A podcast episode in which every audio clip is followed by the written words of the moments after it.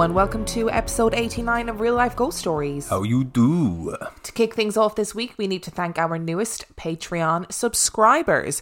We would like to thank Megan Adams, Christy DePoli, Hannah Shwetchenko, Francis Hossack, Lanza M. Teague, Nicole Mizgalski, Hasna Nelson, Amanda Kirsten, Kay, Shauna Mason, Game Till 5 Nikki, Jacqueline Lapellerie, Scott Martin, Melon Bobby, Michelle Reynolds, Lauren E. Ball, Rebecca Brink, Katie, Katie, Katie, Katie! Sorry if I just deafened anybody, but that's how it's written. Coyote Bailey, Amy Smith, Helen C.A. and Jermaine Lenason. So, sorry, Jermaine who? Lenason. I'm sure that you don't pronounce it that, that Franco, but that's the way I'm going for it. We also have a birthday this week. We would like to say a massive, gorgeous, wonderful happy birthday to Liz Bisco from us, obviously, most importantly. Yes, Tiny Bim as well. Tiny Bim, even more importantly. And also, less importantly, from Brendan. that, that sounds like Brendan's not really important in that happy birthday. I, I feel like he's playing a bigger role than you gave him. No, no. We've also got key worker shout out. So we had one last week, or a couple last week. We're, um, we've been doing this a lot through lockdown just to say thank you to the people that are still working, keeping us going in this lockdown period. This week we're going to shout out to Forest. They are a medical assistant at a trauma hospital and they have worked the COVID tents and also on fireworks injuries for the 4th of July. Wow. That comes from Sophia and obviously from us. Massive thank you for what you do. Yeah, and uh, like obviously working the COVID tents is was probably crazy and still is crazy. I don't know what I'm saying was in the past tense, but fireworks injuries Oof. are insane. Yep. Ugh. Yeah, I'm not, I don't really like fireworks. They're illegal in Ireland. There you go, little fact for you. And our film review this week. Our film review is Pyewacket. Pie Wacket was released in 2017. It has 5.8 out of 10 on IMDb and 82% on Rotten Tomatoes. Would you like a synopsis? I would.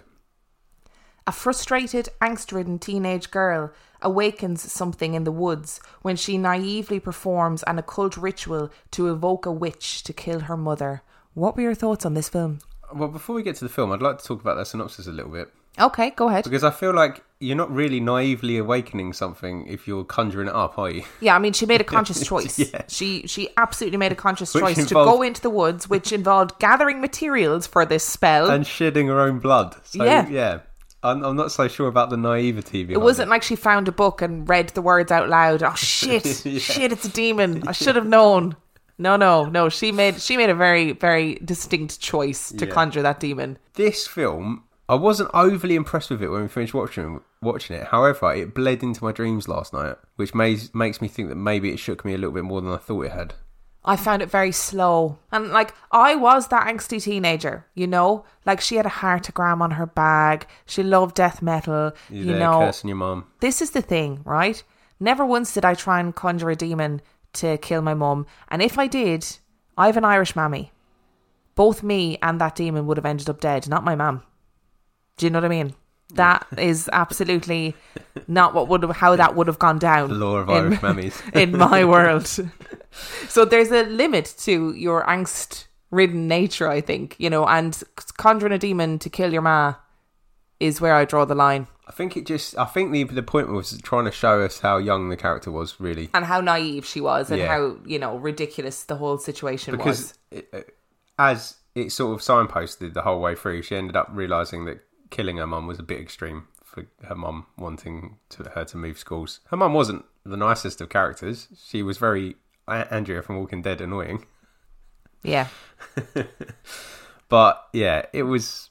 But it is very teenage, though, isn't it? You have a tight knit group of friends, and if anybody asks you to leave that group of friends, it is the end of your fucking world. Yeah, and I feel like she's already been through quite a bit anyway. That character losing her dad and stuff. So like, I get it. Poorly don't executed. Don't, don't mess with black magic film, wasn't it? Really. somebody posted in the Facebook group this week where they said that they they believe that actually we should be remaking films that had a really good story but poor execution. Yes. And this is one of those films. I think actually it could have been a lot better, and it just was actually was a bit boring. it was too slow to build to get to the bit that was interesting. I think that was the problem because we had a lot of like exposition of her going to school and hanging out with her friends, and that she was a little bit alternative, and that she had a demonology obsession, and that one of her friends had a cool haircut, and you know that's. we spent a lot of time doing that, and then we had a very sort of intense few moments where this this being came to get her mum, and then it got very confusing. Yeah, I didn't really understand what was happening at the end. But I don't fell want to talk too at the much end. because I don't want to ruin it. Yeah, I did. I do think it fell apart at the end. You're right. It was too slow for three quarters of it, and then it just fell apart at the end. I liked that we didn't really see the entity. I know there was one bit where you were like a bit annoyed. Yeah, there was there was a bit where I was annoyed, but there was also a bit that was genuinely really frightening, where you get a glimpse of the entity, and I was like, "What the fuck is that? No, I don't need to see that." It was, yeah. I mean, it wasn't it wasn't terrible, but it also was just quite a slow film and had great promise and could have been a lot better. Yeah, that's the thing. It could have been horrendous, like in a good way. so, what are you going to give this film at five? I'm going to go with two and a half again. I'm going to agree. Two and a half. So that is Pyewacket.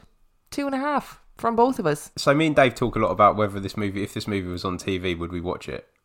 Like if we just happened to flick the channels and it was on, would we watch it? I don't think there was enough to make me want to watch it again.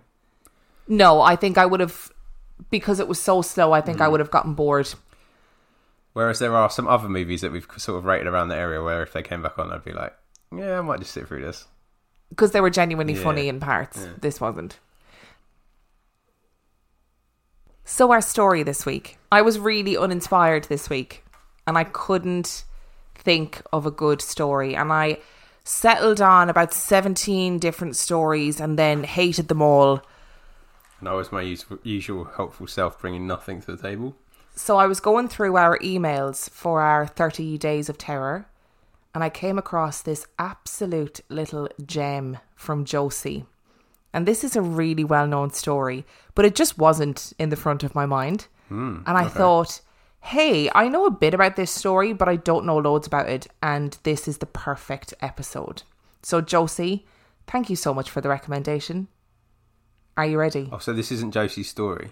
No, this is a real story. So she emailed me and said, "Hey, I really like this story. Here's some links Oh, to okay. to it." Oh no. Okay. Okay. Are you ready? No. John Bell, a farmer from North Carolina, along with his wife and children, settled in northern Robertson County, Tennessee in 1804. Their farm consisted of 320 acres of rich farmland that laid along the Red River. They lived a quiet, peaceful life here for the first 13 years. They were members of the Red River Baptist Church, where John became a deacon. The family grew and became somewhat prosperous. But in 1817, their lives would be suddenly and inexplicably turned upside down when, for the first time in US history, a spirit would be blamed for a recorded death of a human being.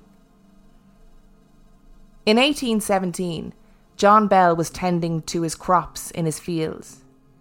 There was a slight breeze that was making the crop whisper and cool the sweat on his brow. Fieldwork was often backbreaking, and John straightened his body to stretch his tired muscles. When he looked up, he realized that he was being watched, but not by a person, and not by an animal he had ever seen before. He was being watched by a creature that was covered in black fur. A creature with the body of a dog and the head of a rabbit. This was unlike anything John had ever seen before. And in a panic, he grabbed his gun and fired off several rounds at it. He missed, and the creature vanished.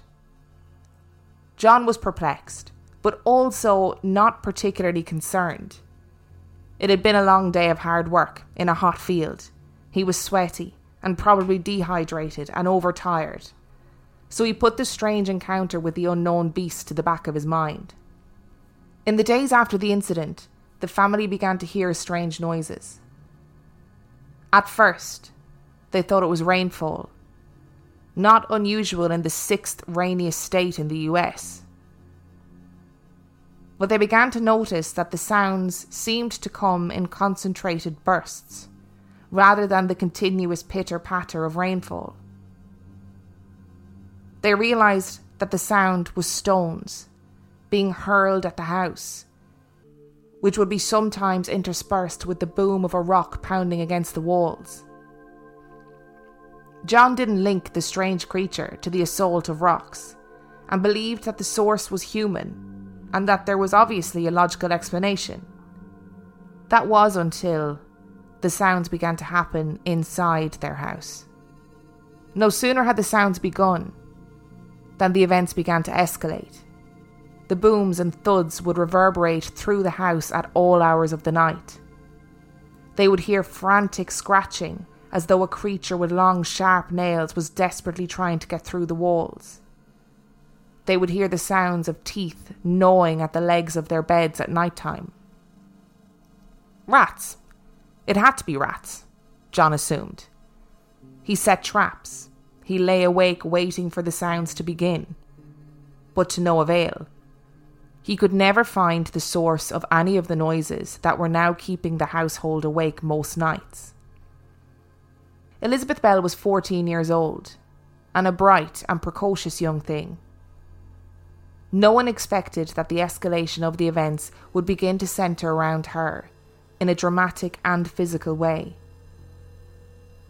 The sounds were the new normal for the family, and they had chosen as a collective to ignore whatever was making them, in the naive hope that they would eventually just go away. Elizabeth awoke one night to the usual gnawing and knocking sounds and lifted her head to see if she could finally catch the perpetrator. As she raised her head, she was met with a sharp pain in her scalp and the inability to raise her head any further than a few inches. Confused and still half asleep, she began to squirm, but realised that her hair was being held by an unseen force. She panicked, screaming, and was slapped repeatedly in the face. Her family, hearing her desperate cries, rushed to her aid and were horrified by what they saw. Elizabeth's hair had been tied tightly to her bedposts, and she had vivid red welts on her face in the shape of a handprint. The younger of the Bell children soon began to feel the effects of the unseen force, and welts in the shape of handprints would rise suddenly on their faces and legs too. Interestingly, the members of the Bell household never told a soul about what was happening, and John Bell had never told his family about his experience with the strange creature some weeks before. It is now widely believed that John Bell's rabbit dog hybrid was the first sighting of the creature, but it definitely would not be the last. The slaves of the Bell household approached John in fear. One of them had been followed home flanked by a large black dog, the likes of which he had never seen before. Others had seen giant non native birds that seemed to be actively watching their activities. The eldest Bell's son also witnessed a giant bird perched in a treetop. They were all too afraid to tell each other and had kept quiet until the events in the house had escalated to a point where it felt unsafe to remain quiet. John Bell was frightened now, and he and his family desperately prayed to be rid of this vile spectre. Elizabeth, who seemed to remain the centre of the torment, witnessed a human apparition. While walking in a field alone, she saw in the distance what seemed to be a little girl. As she approached it, thinking it was a neighbouring child, she realised that what she was seeing was a small woman dangling by her arms from the branch of a tree, giggling at Elizabeth. She promptly vanished into thin air. It wouldn't be long before the family would receive the identity of the creature. John Bell had had enough and confided in a neighbour. The Johnston family arrived at the house to help to pray in an attempt to rid the house of whatever was plaguing the family. After days of praying, James Johnston demanded to know the name of the entity. And a disembodied voice snarled, Kate, from the shadows. Word began to spread about the strange haunting, and people arrived from far and wide to get an eye or an earful of the spectre.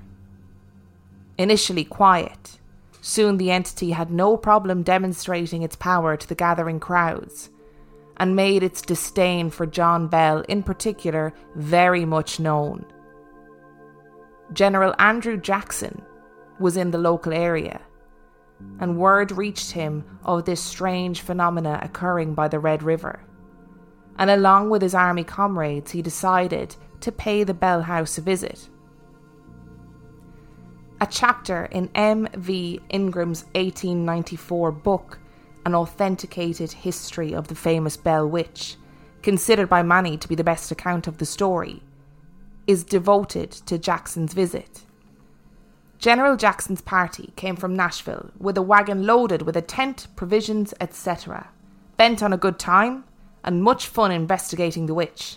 The men were riding on horseback and were following along in the rear of the wagon as they approached near the place, discussing the matter and planning how they were going to do up the witch. Just then, travelling over a smooth, level piece of road, the wagon halted and stuck fast. The driver popped his whip, whooped and shouted to the team, and the horses pulled with all of their might, but could not move the wagon an inch. It was dead stuck, as if welded to the earth. General Jackson commanded all men to dismount and put their shoulders to the wheels and give the wagon a push, but all in vain. It was no go. The wheels were then taken off one at a time and examined and found to be all right, revolving easily on the axles. General Jackson, after a few moments' thought, realizing they were in a fix, threw up his hands, exclaiming, By the eternal boys, it is the witch! Then came the sound of a sharp, metallic voice from the bushes saying, All right, General, let the wagon move on. I will see you again tonight. The men, in bewildered astonishment, looked in every direction to see if they could discover from whence came the strange voice, but could find no explanation to the mystery. The horses then started unexpectedly of their own accord, and the wagon rolled along as light and smoothly as ever. That night, Jackson's covers were ripped off as quickly as he could put them back on, and he had his entire party of men slapped, pinched, and they had their hair pulled by the witch until morning, when Jackson and his men decided to hightail it out of Adams. Jackson was later quoted as saying, I'd rather fight the British in New Orleans than to have to fight the Bell Witch. While many who encountered the Bell Witch seemed to incur her wrath, John Bell's wife Lucy did not. She seemed to be loved and respected by the witch, the extent of which was as baffling as the phenomena itself. Lucy was diagnosed with pleurisy, a common lung condition which at the time had a high mortality rate. And while bedridden, the Bell Witch would softly sing gospel hymns to her, and hazelnuts and grapes would materialize out of thin air. Little gifts for Lucy from this strange spectre. Lucy improved and went on to make a full recovery. But as she recovered, John Bell declined. And eventually, on December the 20th, 1820, John Bell died. There are varying reports as to how this happened. In modern terms, it looks for all the world like John Bell had a stroke and his health went downhill. But when he died, he was reported to have a strange, sweet smell radiating from his mouth. A vial was found in Bell's medicine cabinet, which contained a cloudy liquid with the same pungent smell. No one in the Bell household had ever seen this vial before. And in order to test the tenuous theory that John Bell had been poisoned, the family and onlookers fed some drops of the strange liquid to their cat, who quickly perished. Fingers began to point at Lucy Bell until the disembodied voice of the Bell Witch came from the shadows. I fixed his medicine last night and gave him a big dose of it. He will never get out of that bed again. Kate, the Bell Witch, had mercilessly poisoned John Bell. The witch was quiet in the run up to John's funeral. There were no unexplained events or voices to be seen or heard until the day of the burial. As John's coffin was being lowered into the ground, a disembodied laughter began to fill the air. The Bell Witch sang drinking songs and loudly celebrated the death of her sworn enemy to the torment of the gathered mourners. With John Bell six feet under, the Bell family believed that they were finally free of the entity. And they were. For a time. Until Elizabeth Bell received a marriage proposal from a man called Joshua Gardner.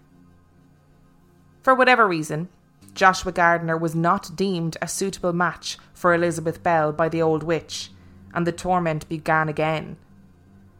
Joshua would be plagued when he arrived at the house, and Elizabeth again saw the apparition of the woman in the tree, who this time explicitly told her not to marry Joshua Gardner, and again vanished. Elizabeth was unwilling to risk a life of torment and broke off her engagement with Joshua Gardner this appeased the witch, and she announced her departure from the Bell family, but said that she would return in seven years' time. She made good on her promise and appeared at the home of John Bell Jr., where it is said she left him with prophecies of future events, including the Civil War, the World Wars I and II. The ghost said it would reappear 107 years later, in 1935. But if she did, no one in Adams came forward as a witness to it. Some claim that the spirit still haunts the area. On the property once owned by the Bells is a cave, which has since become known as the Bell Witch Cave, and many locals claim to have seen strange apparitions at the cave and other spots on the property. But there is more to the story than this. Ten families made that journey to Red River in order to establish a new settled life. And among them were the Bell family and also the Batts family. It is important that we rewind to those two families, as their relationship, which began amicably, turned sour and dark and some believe it is the reason for the strange events that followed. In the mid 1810s, Frederick Batts was horrifically injured in an accident in 1816. This accident left him physically impaired and no longer able to work on the farm as a result.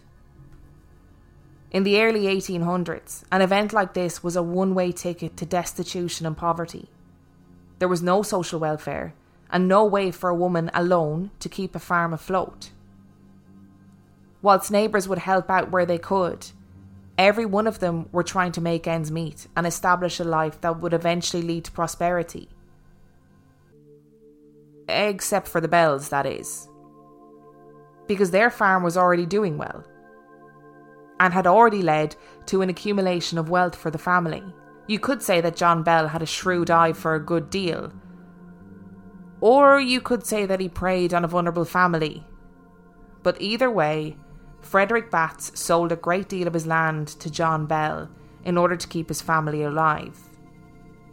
Kate Batts, Frederick's wife, believed that John had exploited Frederick and that he had willingly profited from her family's misfortune. In a bitter standoff, she swore that she would make John Bell pay for all the misery and suffering he had caused her family. While Kate Batts was attempting to manage her home, there were whispers in the community that she was a practicing witch. She was loud, intimidating, brash, vocal, and sometimes spiteful. And people in the local area were genuinely frightened of her. In all this time that John Bell was in the crosshairs of Kate Batts, he also managed to make an enemy of Benjamin Batts, her brother in law, and a strident and well respected member of the Batts family. The story is convoluted, but in its simplest terms, Benjamin believed that John had extorted money from him in what had started as a disagreement over the price of a slave. Rather than curse John via supernatural means, Benjamin decided to take him to court. But in what seems like a really strange move, he never actually informed John that he was being taken to court. The court, in the absence of John to be able to defend himself, naturally sided with Benjamin. And word spread about John's greed and hubris. John, as a result, was excommunicated from the church that he loved. Interestingly, what is often failed to be included in this story is that Lucy Bell, wife to John Bell, was also the aunt of Kate Batts, who swore that she would get revenge on John Bell. There is also the curious addition of Richard Powell. It is widely believed that the haunting was a hoax perpetrated by Richard Powell, the schoolteacher of Elizabeth Bell and Joshua Gardner, with whom Elizabeth was in love.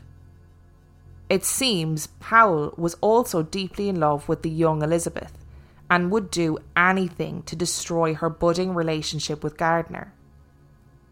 Through a variety of pranks, tricks, and with the help of several accomplices, it is theorized that Powell created all of the effects of the ghost to scare Gardner away. Indeed, Gardner was the target of much of the witch's violent taunting. It has never been satisfactorily explained how Powell achieved all of these remarkable effects. But he did come out the winner because he married Elizabeth Bell. Creepy school teacher marrying his pupil. Yeah, I mean that's re- imagine going to those lengths as a school teacher. I know. You fancy a teenager and you're like, I know I'm going to orchestrate a whole elaborate hoax so that in the hope that she'll fall in love with me and we'll be married. He was also Richard Powell was also married himself. So nice one. Shady. So before we go into theories, what are your initial thoughts on the story of the Bell Witch?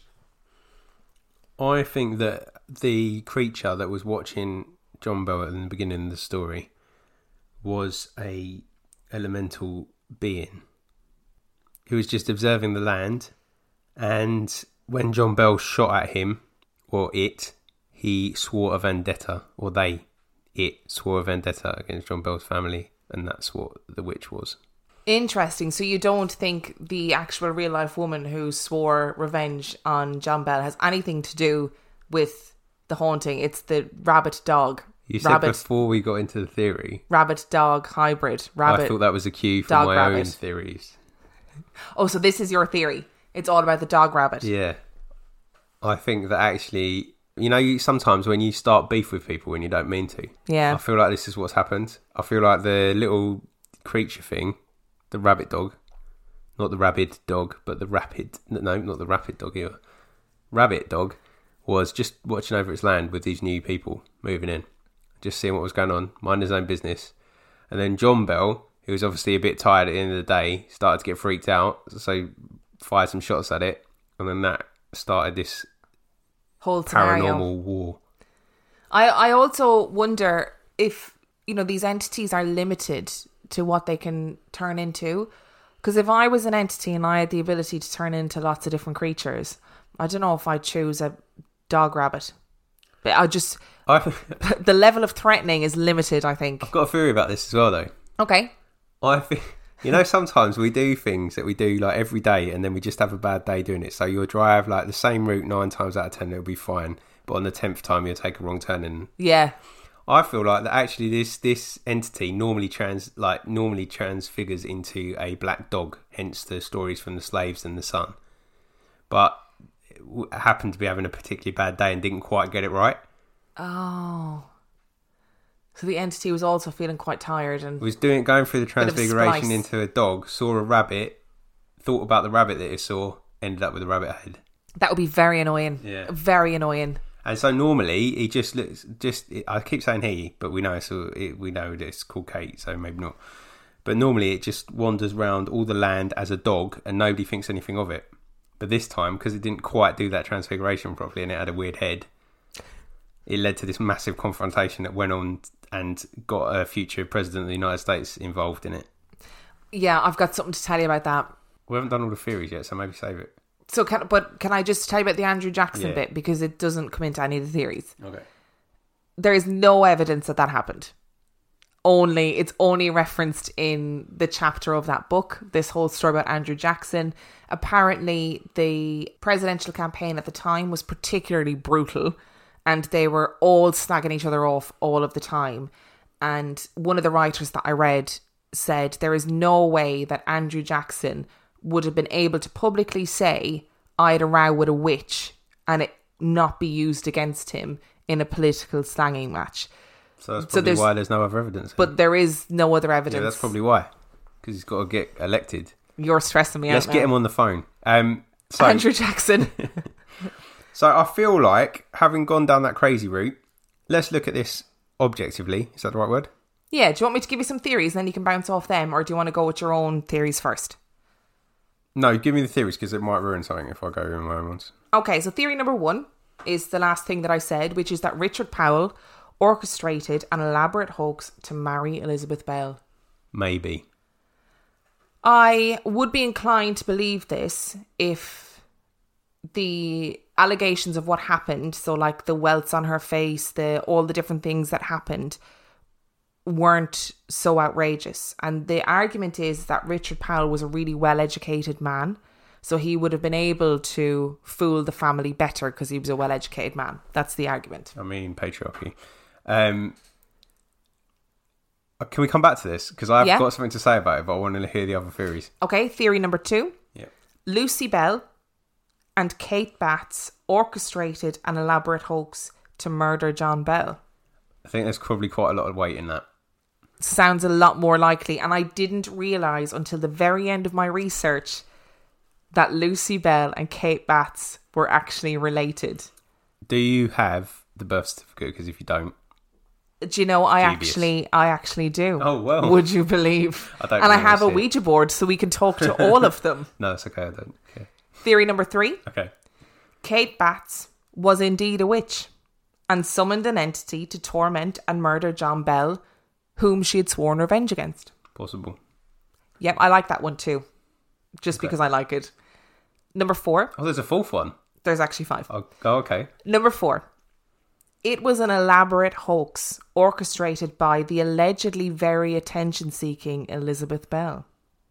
See, I could, I can see some weight behind that, right? Because if she knows about her family's dispute with Kate, it would be easy to do fabricate all that. You can slap yourself quite easily. You can tie your own hair to the bed. Yes. It's just, it's always the little girl's fault, and I just don't like. I just, I'd like this to be something else. Theory number five. Very little actually happened, but the story has been embellished by retellings over time.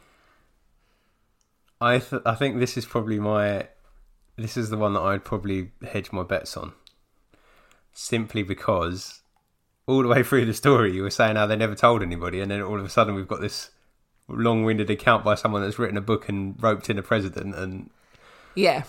Apparently, for a whole year, they didn't tell anybody because John Bell's reputation had already been destroyed in the community, and he didn't want anybody to think that they were embroiled in some sort of witchcraft thing. which I could understand actually. There's some sense to that. Yeah. Uh, reputation is everything in that day and age because if you've got the few people in your community who won't trade with you or won't do business with you, you're screwed. Yeah, pretty much. So there is a bit of weight to that. I just feel like this is the most probable. However, I do want to come back to theory one and theory three. Okay, go for it. Could it be both? Could we have the first lot being Kate and Lucy? Is that the right names? Yes? Um, the first half of it, and then actually the teacher using using the legend that has come from the first wave to then get his using it as a way of getting Elizabeth to marry him. It seems very interesting that there's nothing from the witch for a while. I think there's a year of silence, and then when Joshua Gardner proposes to Elizabeth Bell, that witch is back Because with I, a vengeance. I might be wrong. I was taking notes, but I didn't write anything down. Anything particularly happening to Lizzie Bell this time? More around Jonathan Joshua Garner, right? yeah, only that she had seen this Yeah. woman in the tree who. So that's this is, but this is my sticking point, right? Because either it's not natural, or Lizzie has to be involved. I don't know why you're calling her Lizzie, by the way. Because I, that's how I wrote her name down. Because I couldn't Ah. be wrong to write Elizabeth, and we had Elizabeth last week, didn't we? Yeah, she's called Betsy the whole way through, but Okay. I felt like Elizabeth was stronger. So Betsy, Lizzie, Elizabeth, Eva is telling the truth about this weird little woman, which I don't think either Kate or um, Dick, Kate or Dick could have fabricated, unless they're carrying around a little old lady with them. So either she's telling the truth or she's involved, which would then go back to it being theory two. And I'm now really confused. Because before you started laying all these theories out, I was going with the thing about the animal to start with, but actually my sort of real brain logic was going the two being two set actually being two separate instances of them being exploited by outsiders.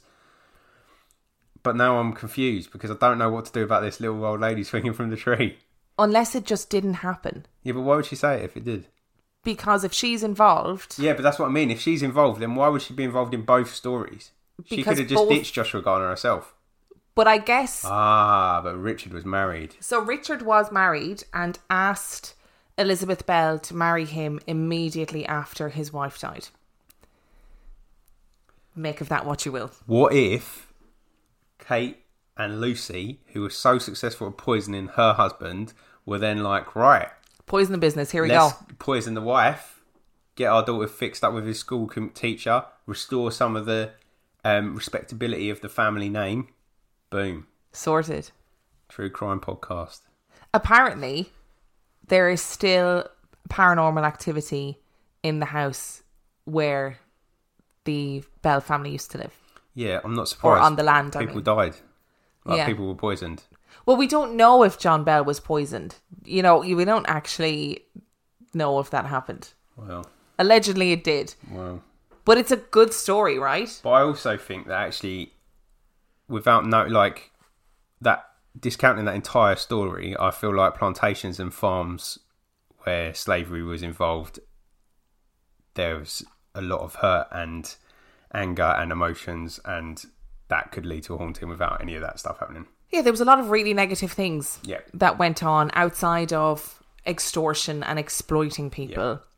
Um, like slavery was massive, and by the sounds of it from the story, like John Bell had lots of slaves and traded in slaves. So yeah, you're right. There would have been a lot of anger and a lot of maltreatment of people, and you know you'd wonder if maybe for John Bell if he did exploit and extort money from people, maybe it was a manifestation of his own guilt. Who knows?